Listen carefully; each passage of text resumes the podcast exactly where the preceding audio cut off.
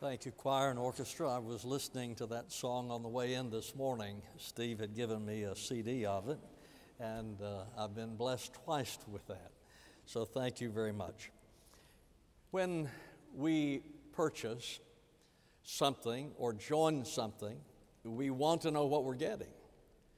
For instance, if I'm going to buy a new or used car, I want to know how many miles it has on it. I want to know if it's been in a wreck. What is its value according to the Blue Book? So I want to know something about it. When a young person is trying to decide what college they're going to, they want to know what they're getting. If I go to this university, then what am I to expect in that university? Same thing is true in marriage. No, probably if we knew what we were getting, we wouldn't do it, but we're sort of interested in those things. Well, what about the Christian life? What are the benefits of the Christian life? You know, we tell you all the time that if you have never trusted Christ, you should. So what are the benefits of the Christian life? Last week, we looked at the believer and sin. Today, I want us to look at the believer and grace. Take your Bibles, turn with me to Romans chapter 8. Beginning in verse number 26. And in the same way, the Spirit also helps our weakness. For we do not know how to pray as we should, but the Spirit Himself intercedes for us with groanings too deep for words.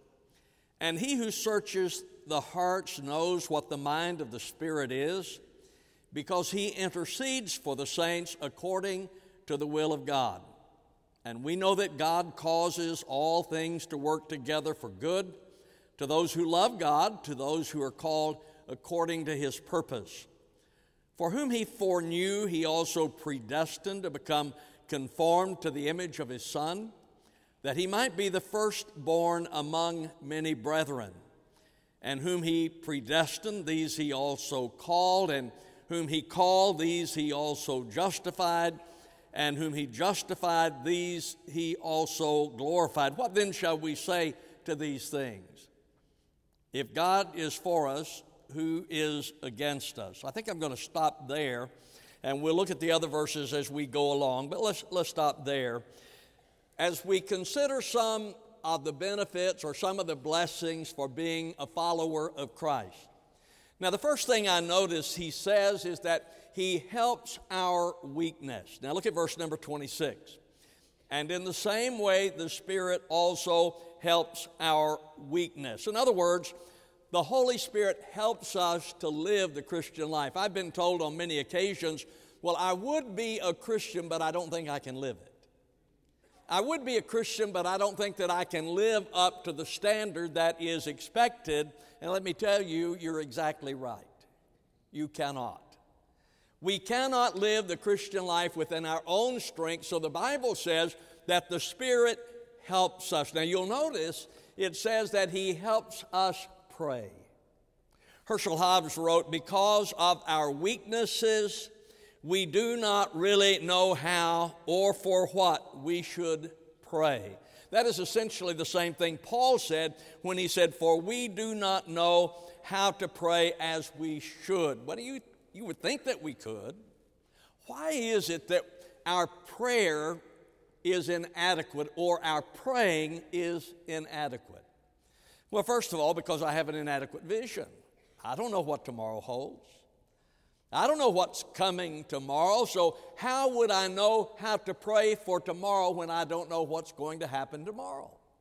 For instance, when the Lord called me into ministry, I didn't immediately begin praying for First Baptist Columbia because I didn't know that I was going to be here. So my vision is not adequate, neither is yours. So I can't pray as effectively as I would like because my vision is inadequate. I can't see the future. Also, my prayer is faulty somewhat because I have an inadequate understanding as to what is in my best interest. Oftentimes we really don't know what is best for us. For instance, Samson saw a woman, Apparently she was a fairly good-looking woman because he really liked her. And he said to his parents, I would like to marry that woman. They said, I don't think she's the one. I think this is a mistake that you're making. I don't think this is the one that you should marry. He said, get her for me because she looked good to me. Well, things didn't work out all that well, but sometimes we don't know what is really best for us, and we pray for things that are not best for us. You know, I'm grateful for the prayers God has answered when I've prayed. I'm also grateful for the prayers He didn't answer, or for the prayers in which He said no to my request. So what he is saying here is that we cannot pray as we should. Our praying is inadequate because my vision is inadequate. I can't see the future. My understanding is inadequate. I don't always know what is really in my best interest, so it says the Spirit helps me. Look at verse 26. And in the same way, the Spirit also helps our weakness, for we do not know how to pray as we should, but the Spirit Himself intercedes for us with groanings too deep for words. So because I have an inadequate vision, I have inadequate understanding, the Bible says when we pray, the Spirit helps us. Now that's a little word, helps. It is a rather large Greek word, however. It is soon anti-lambanomai. That is the word. Soon with, anti over against. Lambanomai, to take hold of. Herschel Hobbs says that is translated to take hold over against with someone. All right, so that's what that means. To take hold over against with someone, so the Spirit helps us to pray. The picture that I have concerning that is that we are praying. Sometimes we are praying, our understanding is inadequate, we can't see the future, so our vision is inadequate. But we are praying, there are those times when I really don't know for what I should pray, and the Holy Spirit gets hold of this end of the prayer, and I am on this end of the prayer, and He lifts the prayer to the throne of God. Now let me illustrate it. A couple of weeks ago, I was getting ready to come to work, and I went out in my garage and hit the button that is supposed to raise the garage door. Well, the motor was turning, but the door was not going up. So I thought, well, I will lift that door up by myself. And so I pull that little lever that's there that, you know, you're supposed to release. I pulled the little lever, and I got over on that, and I bent down, and I started trying to pick the door up. I couldn't. So being a good husband with a strong wife, I said, Linda, come and help me lift this door. So she came over and got over here, and I'm over here, and we both end up hurting our backs, and we didn't budge the door. So she then called the garage door people, and they came out. They were there by 8 o'clock. I was very impressed with that, but they were there by 8 o'clock, and he came in and looked at it, and he said, your spring is broken. And I said, well, why could I not lift it up? I released that little lever up there. I thought I could lift it up. He said it weighs 350 pounds. And it is the spring that lifts the door. As I thought about that, when I was studying this passage of Scripture, I thought, the Holy Spirit is the spring who lifts our prayers. See, sometimes we are praying, but we don't have adequate vision. I don't know what tomorrow holds. I don't have adequate understanding. Sometimes I don't know what is best for me. And the Bible says that the Holy Spirit gets hold of the prayer with me, and He lifts it to the Father. He helps us pray. So He helps us pray. The Bible says He helps us with temptation. In 1 Corinthians chapter 10, verse number 13, Paul wrote, God is faithful, who will not allow you to be tempted beyond what you are able, but with the temptation will provide the way of escape also, that you may be able to endure it. Now, concerning temptation, the Bible says that God is faithful, and He will not allow a temptation to come to you that is beyond your ability to resist. God is faithful. He will not allow a temptation that is greater than your ability to resist. And then he says, and he makes a way of escape. Here's our problem. Oftentimes we don't want to escape. There is a temptation with which I deal. God is faithful. He will not allow a temptation that is greater than my ability to resist, and he will make a way of escape, but sometimes we don't want to escape. So we come up with all of these ideas. You know, there is a sin gene, and so there you go. I mean, the reason that I yield to this temptation is because there is a sin gene in me, and I can't resist it, so I have to yield to it. Well, that is contrary to what the Bible says. The Bible says that he helps me with temptation. So in my weakness, he helps me pray. He helps me with temptation, and he helps with my needs, which is emphasized in the Sermon on the Mount. For instance, what needs do we have? Well, we need food.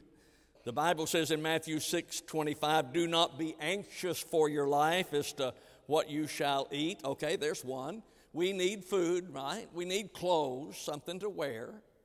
Jesus goes on, nor for your body as to what you shall put on. So we need food. We need clothing.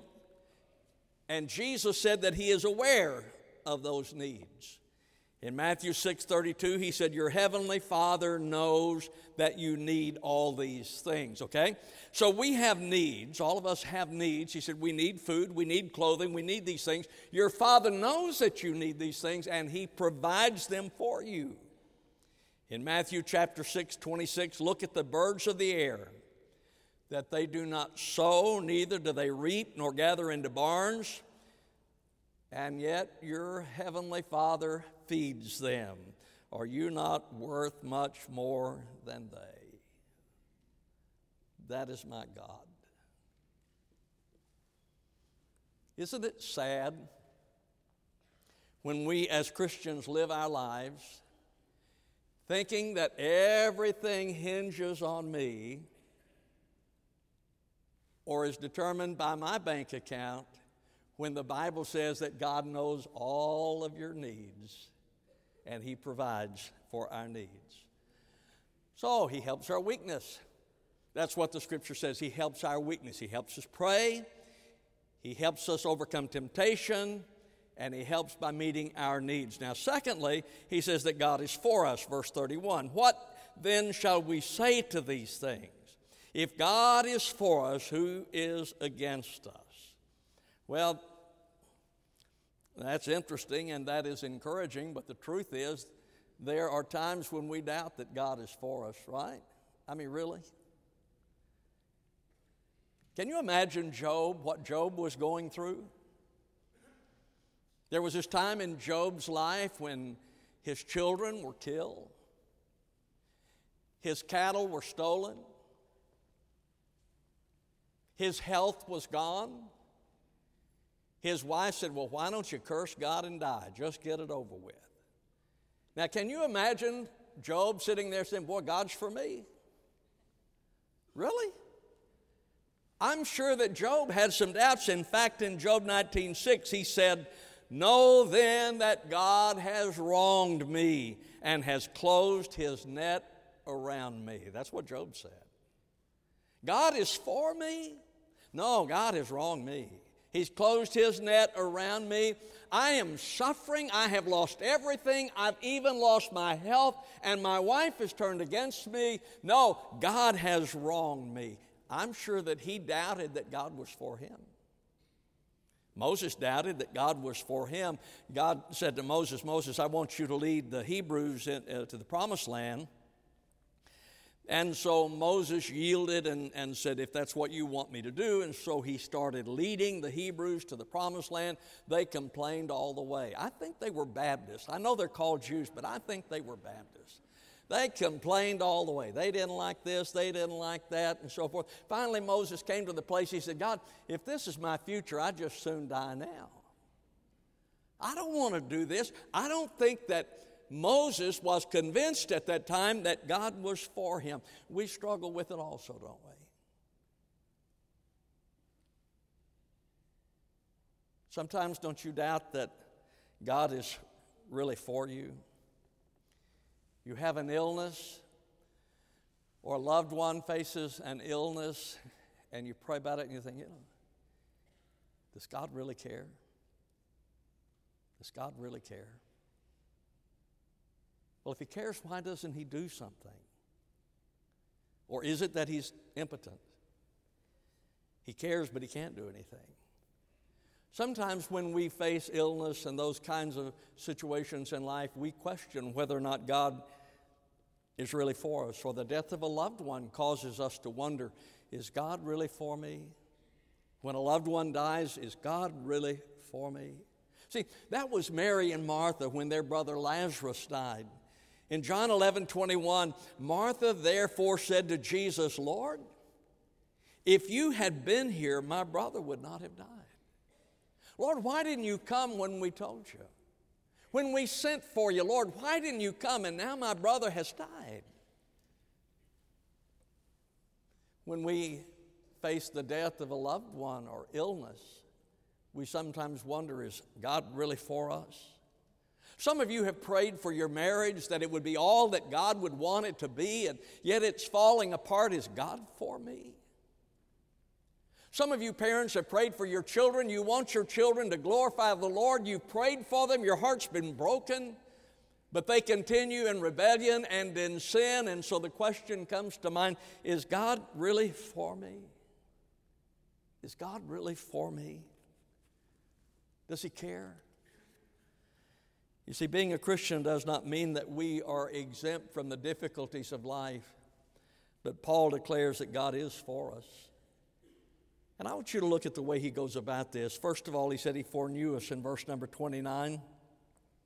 For whom he foreknew.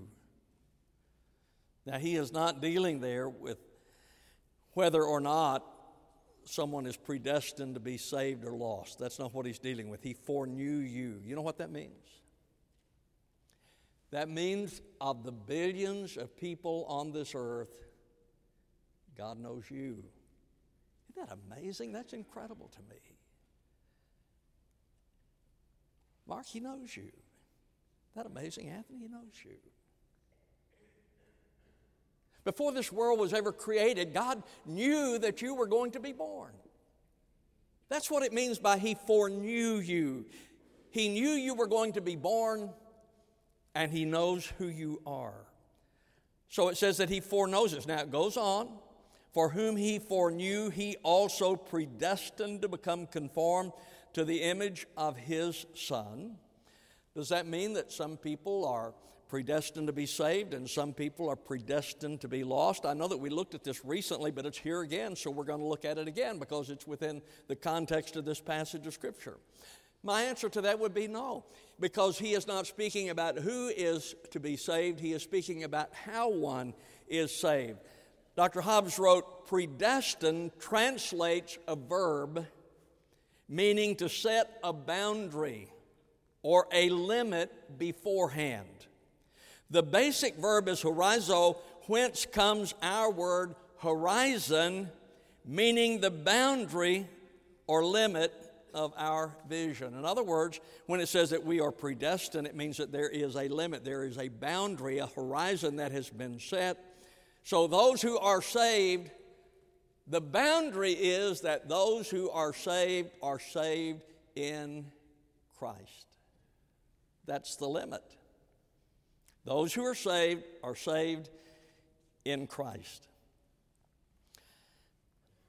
I saw a video this past week, and I would imagine some of you saw it as well.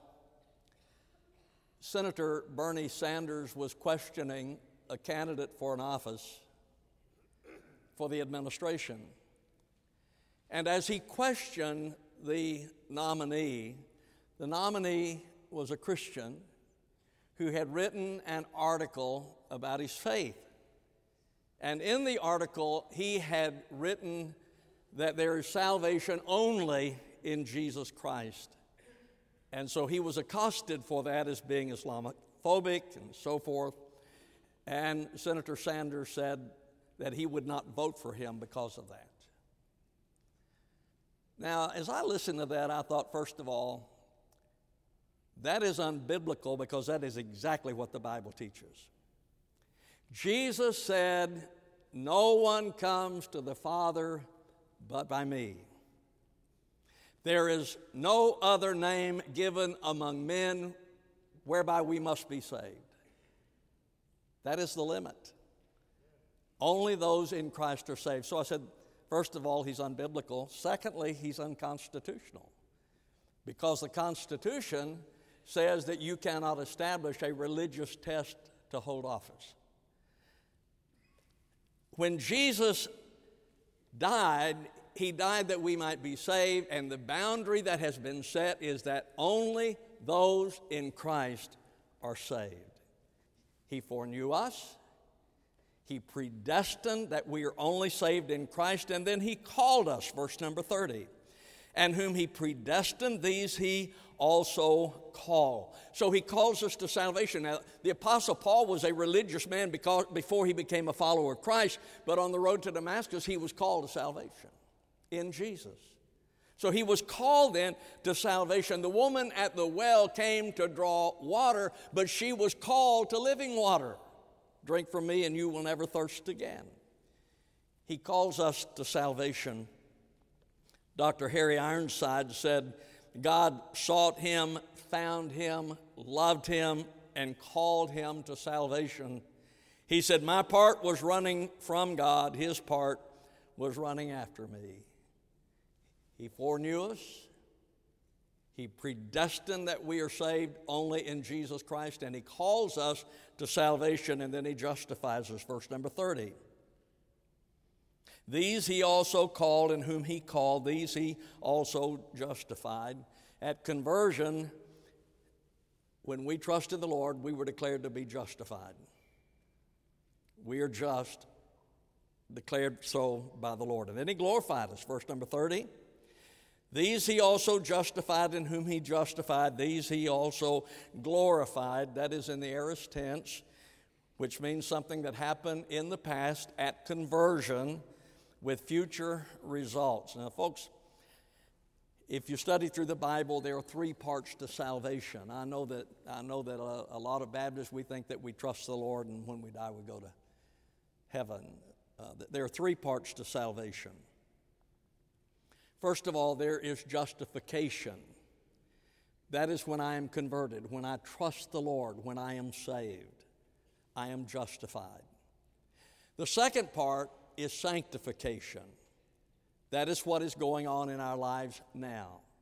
Sanctification is an event, and it is also a process. It is an event in that I am placed in the body of Christ. It is a process in that I am being conformed to the image of Christ. The third part is glorification, and that's when we go to heaven. So in salvation, I am saved from the penalty of sin when I am converted. I am in the process of being saved from the power of sin, and one day I will be saved from the presence of sin. God is for us. The third thing I see is that we are victors in him. In verse number 37, he says, but in all these things we overwhelmingly conquer through him who loved us. As a believer, you are a victor. Said there are no charges filed, verse number 33, who will bring a charge against God's elect? Now, accusations are brought against us. We know that Satan brings accusations against us, doesn't he? He accuses you. He did Job in Job chapter 1, verse number 11. Satan said to God, you know, the only reason he's serving you is because you're good to him. You've blessed him. You take away those blessings, see what he does then. He's not going to serve you then. Satan brings accusations against you. People accuse us. They bring accusations against us also. But again, look at verse number 33. Who will bring a charge against God's elect? God is the one who justifies. You see, only Christ has the right to accuse you, and yet the Bible says that he justifies us. So the only one who has the right to accuse us is Jesus, but he justifies us. So there's no condemnation, verse number 34. Who is the one who condemns? Christ Jesus is he who died, yes, rather who was raised, who is at the right hand of God, who also intercedes for us. If there are no charges, then there is no condemnation. And the Bible says that Jesus died for us. He took our sins upon himself. He paid for our sins, and he intercedes for us. He died for us, paid for our sins. He intercedes. He is our advocate who intercedes on our behalf. So there's no condemnation. Then he says there's no separation. Verse 35, who shall separate us from the love of Christ? Shall tribulation or distress or persecution or famine or nakedness or peril or sword? If there are no charges, there's no condemnation. If there is no condemnation, there is no separation. Barnes says it is an unwavering certainty. And so Paul just lists some things here that will not separate us from the Lord. He mentions, first of all, things without and within. Tribulation, that refers to pressure from without. Tribulation refers to the pressure that comes on us from without. And then he uses the word distress, and that speaks of internal pressure. Maybe anxiety, doubt, fear. You may have anxiety, doubt, and fear, those things internally. They'll not separate you from the Lord. The pressure from without will not separate you. The pressure from within will not separate you. He mentions persecution.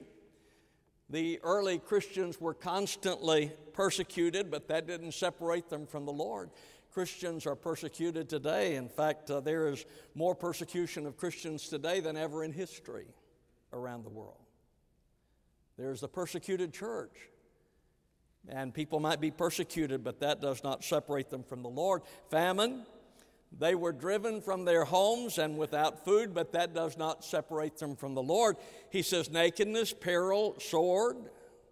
Now you read that, and one would think that, well, with all this going on, that is going to separate someone from the Lord. Barnes wrote, as all these things happened to them in consequence of their professed attachment to Christ, it might be supposed that they would tend to alienate their minds from him. But the apostle was assured that they had not this power, but that their love to the Savior was so strong as to overcome all. Death nor life, verse number 38. For I am convinced that neither death, nor life, nor angels, nor principalities, nor things present, nor things to come, nor powers. Death, life will not separate you from the Lord, angelic beings. In verse number 39, he simply says, nor height, nor depth, nor any other created thing shall be able to separate us from the love of God, which is in Christ Jesus our Lord. I think what Paul did is that he is talking about all these things. He talks about distress. He talks about the pressure from without, pressure from within, famine, persecution, all of these things, life, death, none of them. And finally he says, and all these things, there's nothing. There is nothing that will separate us from the love of God, which is in Christ Jesus our Lord. So let me conclude. As a Christian, the Bible says that he helps our weakness. We don't know how to pray as we should. He helps us. We have needs. He provides for them. He helps our weakness. He is for us. My friend, I don't know what you're going through, and you might be going through a time when you're thinking, well, God is not for me. Yes, he is. He is for you, and we are conquerors in him. Hugh Kennedy of Scotland was on his deathbed. He asked for a Bible to be brought to him. He was blind. And he said, take my finger and turn to Romans chapter 8, verses 38 and 39, and put my finger on those verses. And they did. And he said, now, God be with you, my children. I have breakfasted with you and shall sup with my Lord Jesus this night. That's the hope that we have as believers. He is with us to meet our needs here. And when we die, we simply go and be with him there. That's some of the benefit of being a believer. Father, we thank you for your grace. We thank you for your great love. We thank you, Father, that you offer to us the gift of eternal life, of forgiveness, of salvation, if we're willing to accept it. And I pray today for those who have never trusted Christ that they would, in Jesus' name. Amen. Just a moment, we're going to stand. The choir's going to sing. It's an opportunity for you to respond to the Lord. If you've never been saved, let me encourage you to trust the Lord today. If you're looking for a church home, our doors are open. Stand with me, please. As we stand together, the choir sings, you come, I'll greet you as you do.